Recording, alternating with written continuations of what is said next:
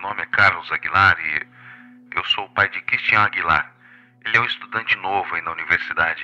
A namorada dele está tentando falar com ele desde ontem e ele não está respondendo. Ele normalmente responde ela rápido e ela está preocupada. A gente também está preocupada. Esse não é um comportamento normal dele e eu queria saber se vocês podem nos ajudar. Christian Aguilar tinha dezoito anos e acabado de iniciar as aulas na faculdade. Só que em menos de quinze dias ele desapareceu. Sua namorada Erika e o amigo Pedro foram à delegacia em menos de vinte e quatro horas para reportar o fato, só que ali mesmo muitas coisas começaram a chamar a atenção dos investigadores e o mistério desse desaparecimento acabou tendo desdobramentos inesperados. Olá, misteriosos! Eu sou Fábio Carvalho e esse é o projeto Arquivo Mistério, um podcast que eu tento ao máximo produzir ele de um jeito que faça você se envolver na narrativa. E para isso, eu conto com a participação de diversas pessoas, principalmente na simulação das vozes dos personagens. Siga a gente na plataforma de streaming em que você está nos escutando agora para receber notificação sempre que um novo episódio for lançado. Para ver as fotos do caso de hoje, basta seguir a gente no Instagram, arroba Arquivo Mistério. Recados dados, vamos para o caso de hoje.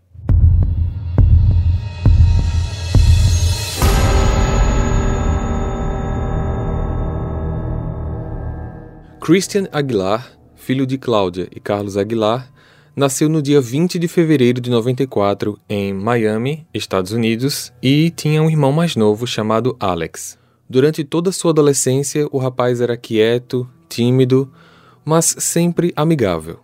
Levava um tempo para se abrir com as pessoas, mas quando fazia isso era engraçado, charmoso e carismático.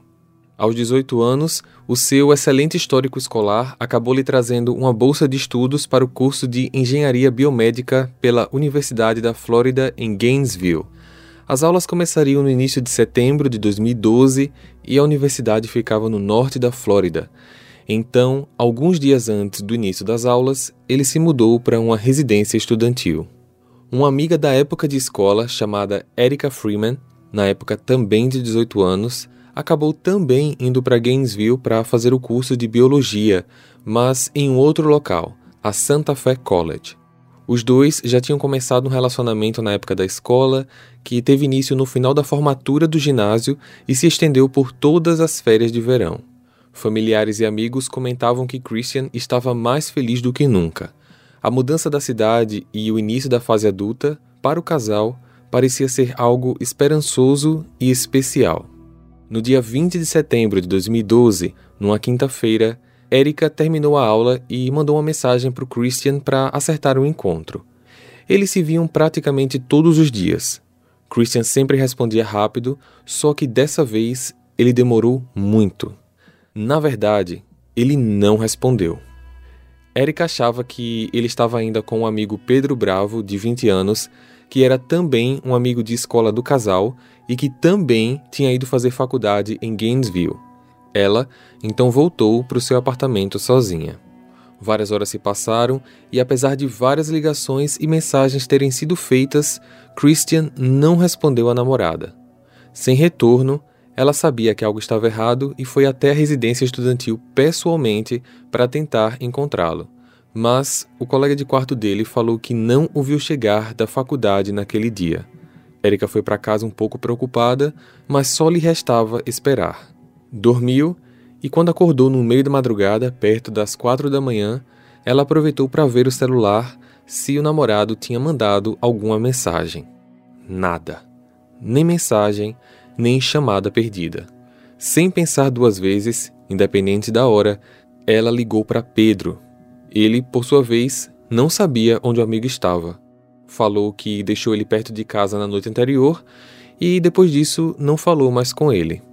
Preocupada, ela decidiu ligar para o pai do Christian, que estava a mais de quinhentos quilômetros ao sul do estado, para avisar que o jovem tinha praticamente sumido.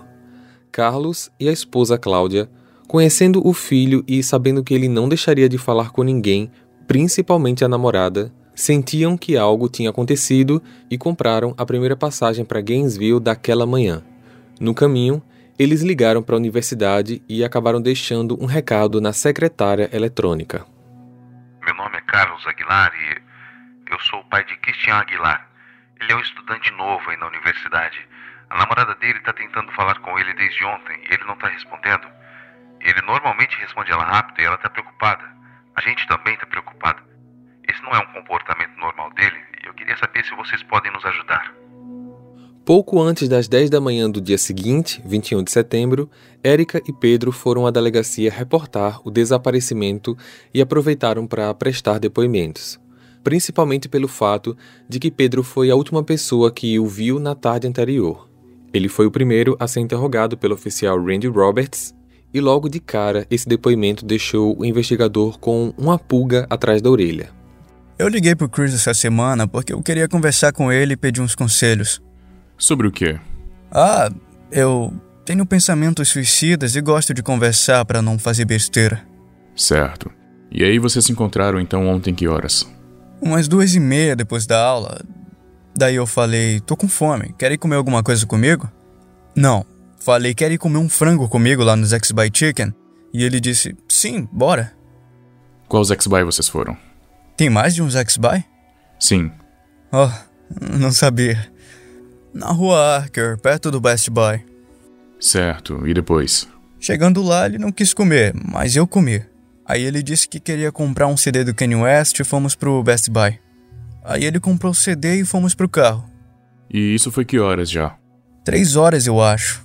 Mas vocês se encontraram pra conversar sobre seus problemas. Que horas vocês tocaram nesse assunto? Então, a gente já tava conversando, mas eu acho que, da parte dele, ele tava tentando tirar o foco da conversa pra que parecesse uma coisa boba, pra eu não me preocupar tanto.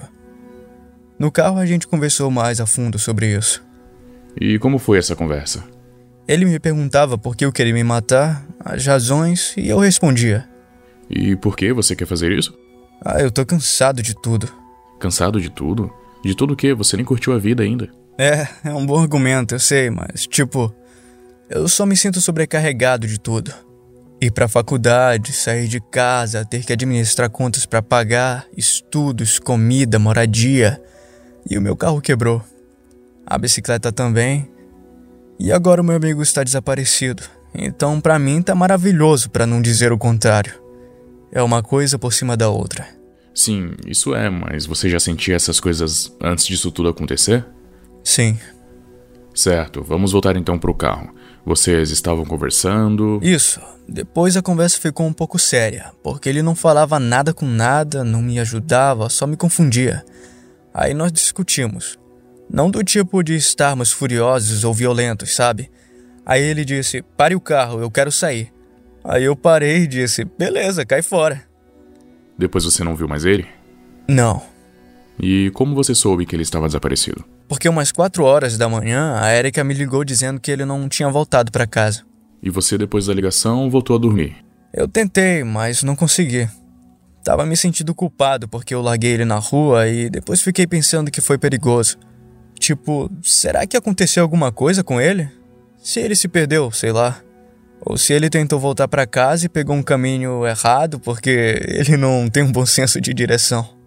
A partir desse momento, o oficial Randy aplica uma técnica para ver se a testemunha cai em contradição, perguntando às vezes as mesmas coisas ou o mesmo assunto, só que de uma maneira diferente. Eu vou te fazer algumas perguntas diretas, certo? Ok. Você sabe o que aconteceu com Christian ou onde ele está? Não. Tudo que eu sei é que eu larguei ele do carro e fui embora. Falou com ele ou o viu depois disso? Se eu tivesse falado, eu não estaria aqui agora. Eu estaria lá fora procurando ele e ia machucar ele de verdade por estar fazendo isso com a gente agora. Pedro respondeu as perguntas e explicou mais ou menos onde ele deixou o amigo. Ele não conhecia bem a região, pois tinha acabado de se matricular na faculdade e mal sabia o nome da rua, mas ele tentou descrever o local o melhor que pôde. A área que ele descreveu era bastante conhecida por tráfico de drogas e outros crimes também. Ele foi liberado. Logo depois, chamaram Erika e foi seu depoimento que fez com que a polícia desconfiasse ainda mais de que Pedro sabia de algo mais do que o que dizia. O interrogatório dela em vídeo ou áudio não está disponível publicamente, não existe também transcrição, o que se tem acesso é apenas resumo do depoimento. Erika explicou que, na época da escola, ela e Pedro eram namorados e que o relacionamento não estava indo bem, fazendo com que ela terminasse com ele antes das férias de verão. O principal motivo para ela foi os estudos do ensino superior, pois ela iria para Gainesville e ele ficaria em Miami. Então, um namoro à distância não ia dar certo. Erika e Christian acabaram ficando mais próximos durante o verão e o fato deles acabarem indo para a mesma cidade no período da faculdade animou ainda mais o casal para um relacionamento duradouro. Como Pedro não tinha recebido bem a notícia do término e também não tinha a mente centrada, madura, o casal manteve segredo sobre o namoro e esperava o melhor momento para contar ao rapaz. Pedro apareceu em Gainesville para estudar de última hora através de uma transferência acadêmica, talvez para ficar mais perto de Erika e tentar reconquistá-la.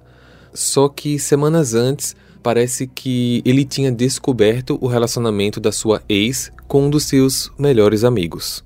Tanto é que ele perguntou a ela sobre isso, mas ela negou, novamente sentindo que ainda não era uma boa hora para falar a verdade.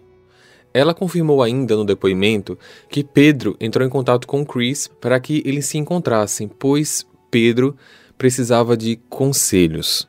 Christian chegou a comentar com Erika que ele estava desconfiado que o assunto na verdade seria sobre o relacionamento dos dois, mas como todos eram amigos e realmente se preocupavam com o psicológico dele, Chris acabou aceitando se encontrar em um local público. A investigação a partir já do dia vinte e um mirava os olhos em Pedro. Eles verificaram as câmeras de segurança da loja Best Buy e facilmente encontraram os dois, assim como Pedro descreveu, no dia vinte de setembro, perto das três da tarde. Eles andavam pela loja, seguravam café e conversavam. Depois entraram no carro do Pedro às quatro e onze. O carro, por sua vez, ficou parado no estacionamento por cerca de uma hora e quarenta minutos, saindo do local às cinco e cinquenta e um e, depois disso, o carro sumiu do campo de visão das câmeras da cidade. A polícia buscava pelo ponto em que Pedro disse ter largado o amigo, mas nada era identificado. As imagens seguintes encontradas, que chamaram bastante a atenção da polícia, foi um registro onde Pedro foi visto num lava-jato limpando o seu carro às duas da manhã. Três dias depois, ainda sem sinal do Christian, no dia vinte e quatro, Pedro compareceu na delegacia para depor novamente. Dessa vez, ele resolveu falar que o motivo da discussão no carro foi por causa do relacionamento dele e da Erika, e que, na verdade, existiu sim uma agressão física por parte dele. Disse que bateu no rosto do amigo, o que causou sangramento, fazendo com que eles brigassem mais ainda, resultando que Chris meio que apagou e Pedro abriu a porta no meio da rua e o chutou para fora. Mas ele estava vivo? Sim, claro. Olha, eu acho que tem mais informação aí e você precisa ser honesto sobre isso. Você precisa dizer o que aconteceu, porque alguma coisa aconteceu depois disso. Nós sabemos que ele não vai voltar. Eu sei que ele não vai voltar. Eu trabalho com isso há muito tempo e eu sei do que eu estou falando. Eu trabalho na polícia há trinta anos, eu sei quando alguém volta e quando alguém não volta. E ele não vai voltar. E você sabe que ele não vai voltar. Nós podemos te ajudar. Contanto que você explique as coisas direito, porque vai ser coisa de semanas para a gente achá-lo. E você precisa dizer a verdade antes que ela apareça. Pedro não falou mais com a polícia e pediu seu advogado. Ele foi mantido em prisão preventiva devido às suspeitas nas pistas encontradas e agora pelo fato de que ele tinha assumido uma agressão física, deixando a vítima inconsciente no meio de uma rua em condição de abandono, a privando de assistência médica. Hey! Você se interessa por crimes reais, serial killers, coisas macabras e tem um senso de humor um tanto quanto sórdido? Se sim, você não está sozinho. Se você precisa de um lugar recheado de pessoas como você, venha conhecer o podcast Pátria Amada Criminal. Todas as semanas tentamos entender o pior da humanidade. Nesse processo a gente ri, chora, fica brava, fofoca, porque afinal de contas é assim que a gente fala quando está entre amigos. Suas novas melhores amigas trevosas estão aqui no Pátria Amada Criminal. a polícia conseguiu um mandado de busca para o apartamento de Pedro e o que eles encontraram realmente os chocou: a mochila do Christian. Outras duas pistas foram encontradas, um caderno do Pedro com anotações e um recibo. O caderno mostrava uma extensão dos seus pensamentos. Era um tipo de diário, de forma desorganizada. Ele acabou criando páginas intermináveis de desenhos, poemas, citações, letras de músicas, cartas de amor para Erika e ameaças ao Christian. Eu posso fazer isso. Eu acredito em mim mesmo. Eu posso ter ela de volta. Eu vou ter ela de volta. Eu tenho medo de que ela acabe ficando com o Chris.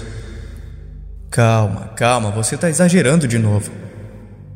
Lembre que ele está na Universidade da Flórida e ela na Santa Fé. Eles têm conversas e contatos limitados. E mais, eles não se falam muito porque ele mora no campus. Ninguém vai me parar. Já o recibo, datado dias antes do desaparecimento do Chris, tinha na lista de compras materiais como pá e fita adesiva. Olhando as câmeras dessa loja, no horário exato da emissão da nota, eles nitidamente viram Pedro pagando pelos materiais e saindo do local. A pá, por sua vez, foi encontrada suja de terra, escondida embaixo de uma passarela de madeira da área do condomínio em que ele estava morando. Em seu carro, a areia também foi encontrada. O relatório de log do seu telefone mostrou ainda que ele estava no estacionamento do Walmart, local em que eles usaram para parar o carro quando foram para o Zaxby's Chicken e Best Buy, e que no momento em que ele foi visto pela câmera saindo, o aparelho foi colocado em modo avião e ficou assim por cerca de cinco horas, ou seja, mais ou menos até umas onze da noite. Nesse período, a lanterna do aparelho foi ligada e desligada nove vezes, permanecendo funcionando por um total de quarenta e oito minutos. Típica ação de alguém que provavelmente esteja procurando algo no escuro. Outra coisa bastante suspeita e estranha foi um print de uma busca feita pelo sistema iPhone. A busca foi: eu preciso esconder o meu colega de quarto. E as sugestões dadas pelo sistema foram: pântanos, reservatórios, fundição de metal e lixões.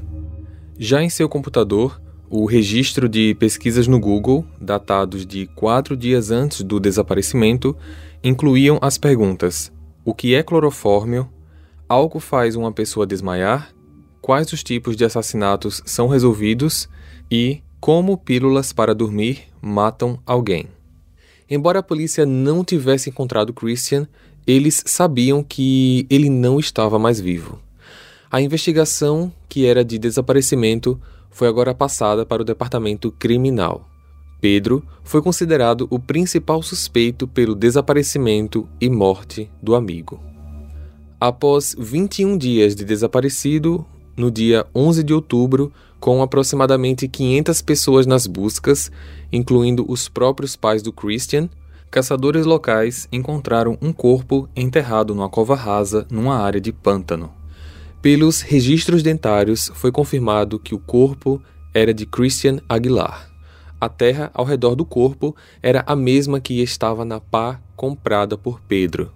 A necrópsia revelou que seus pulsos e tornozelos estavam amarrados com fita adesiva. Substâncias para dormir e substâncias para matar pragas, ratos e baratas, por exemplo, foram encontradas em seu corpo. O laudo afirmou também que a causa da morte foi estrangulamento. Sendo assim, Pedro foi preso sob a acusação de assassinato. Quase dois anos depois, em agosto de dois mil e catorze, o julgamento de Pedro Bravo teve início.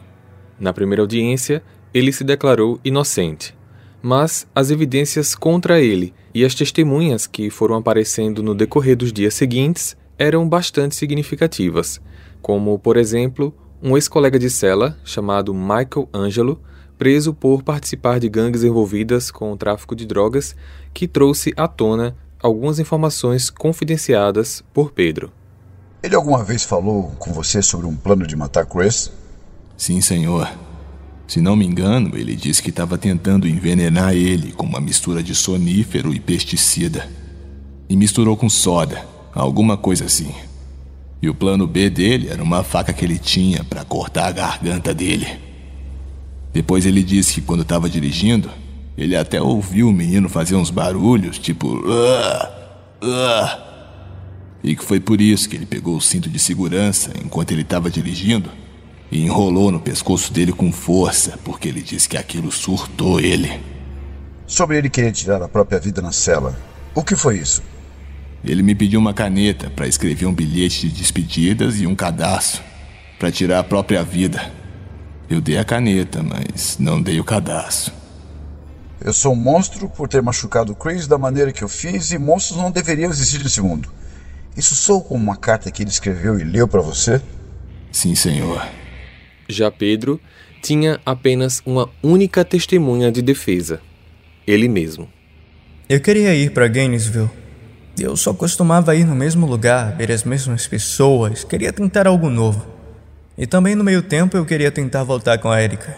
Eu acho que eu cheguei a comentar com ele dizendo: olha, eu vou para Gainesville em setembro e eu vou tentar encontrar a Erika de novo. E ele me disse: ó, oh, você pode tentar. Se você realmente a ama, não custa tentar. Vá em frente.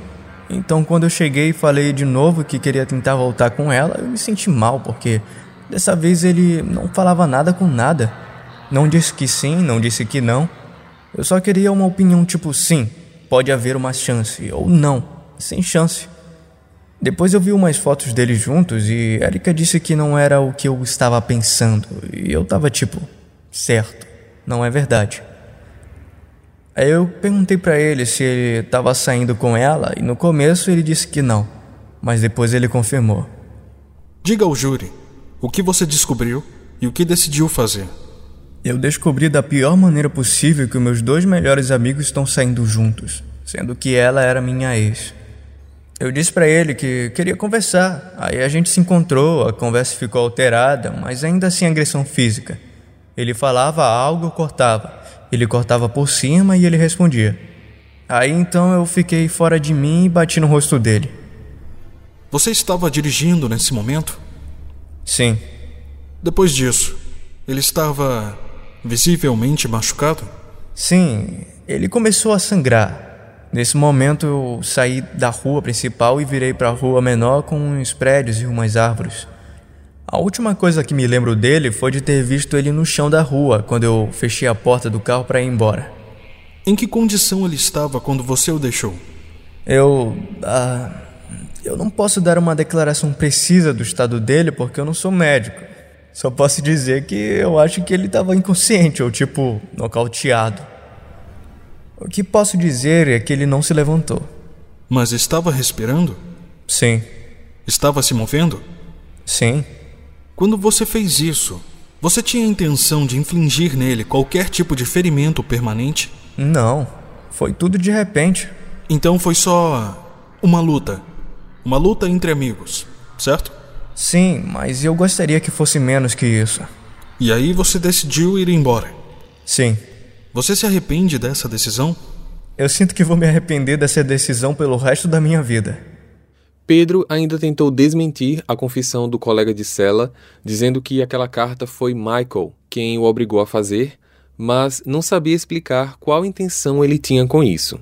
Disse ainda que a fita adesiva estava sendo usada para selar uma rachadura na janela do carro e a pá foi comprada com a intenção de ele se matar e cavar a própria sepultura.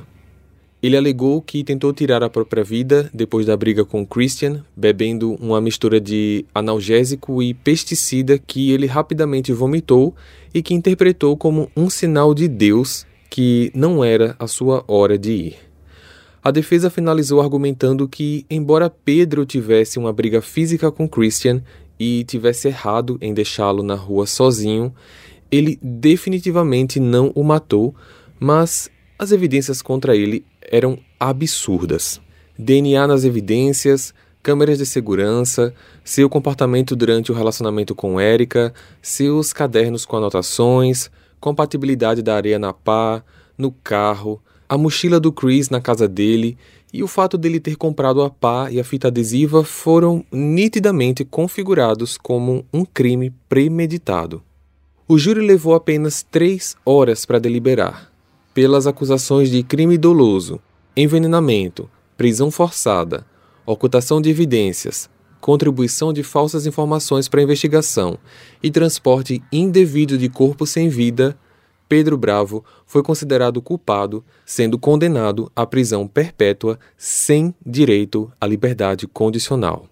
Ao receber o resultado da condenação, de frente ao juiz, Pedro fez a seguinte declaração. Eu vou enfrentar a sentença, mas eu sei no meu coração que eu não fiz nada para machucar o meu amigo a esse ponto. Eu não matei Christian Aguilar. Deus é o único que sabe a verdade sobre o que aconteceu.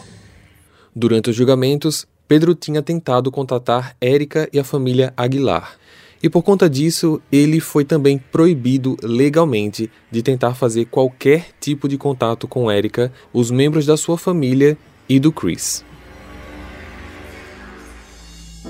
Pedro até hoje nega que cometeu o crime. Confessa que machucou, mas não que o matou. O funeral do Chris foi realizado em Miami e foi aberto ao público. Na ocasião, Erika fez um pequeno discurso. Chris era uma pessoa boa, muito amoroso e carinhoso. Eu sempre sinto que, quando tento descrever ele, eu nunca descrevo o suficiente. Vocês precisavam conhecê-lo. Hey! Você se interessa por crimes reais, serial killers, coisas macabras e tem um senso de humor um tanto quanto sórdido? Se sim, você não está sozinho. Se você precisa de um lugar recheado de pessoas como você, venha conhecer o podcast Pátria Amada Criminal. Todas as semanas tentamos entender o pior da humanidade. Nesse processo a gente ri, chora, fica brava, fofoca, porque afinal de contas é assim que a gente fala quando está entre amigos. Suas novas melhores amigas trevosas estão aqui no Pátria Amada Criminal.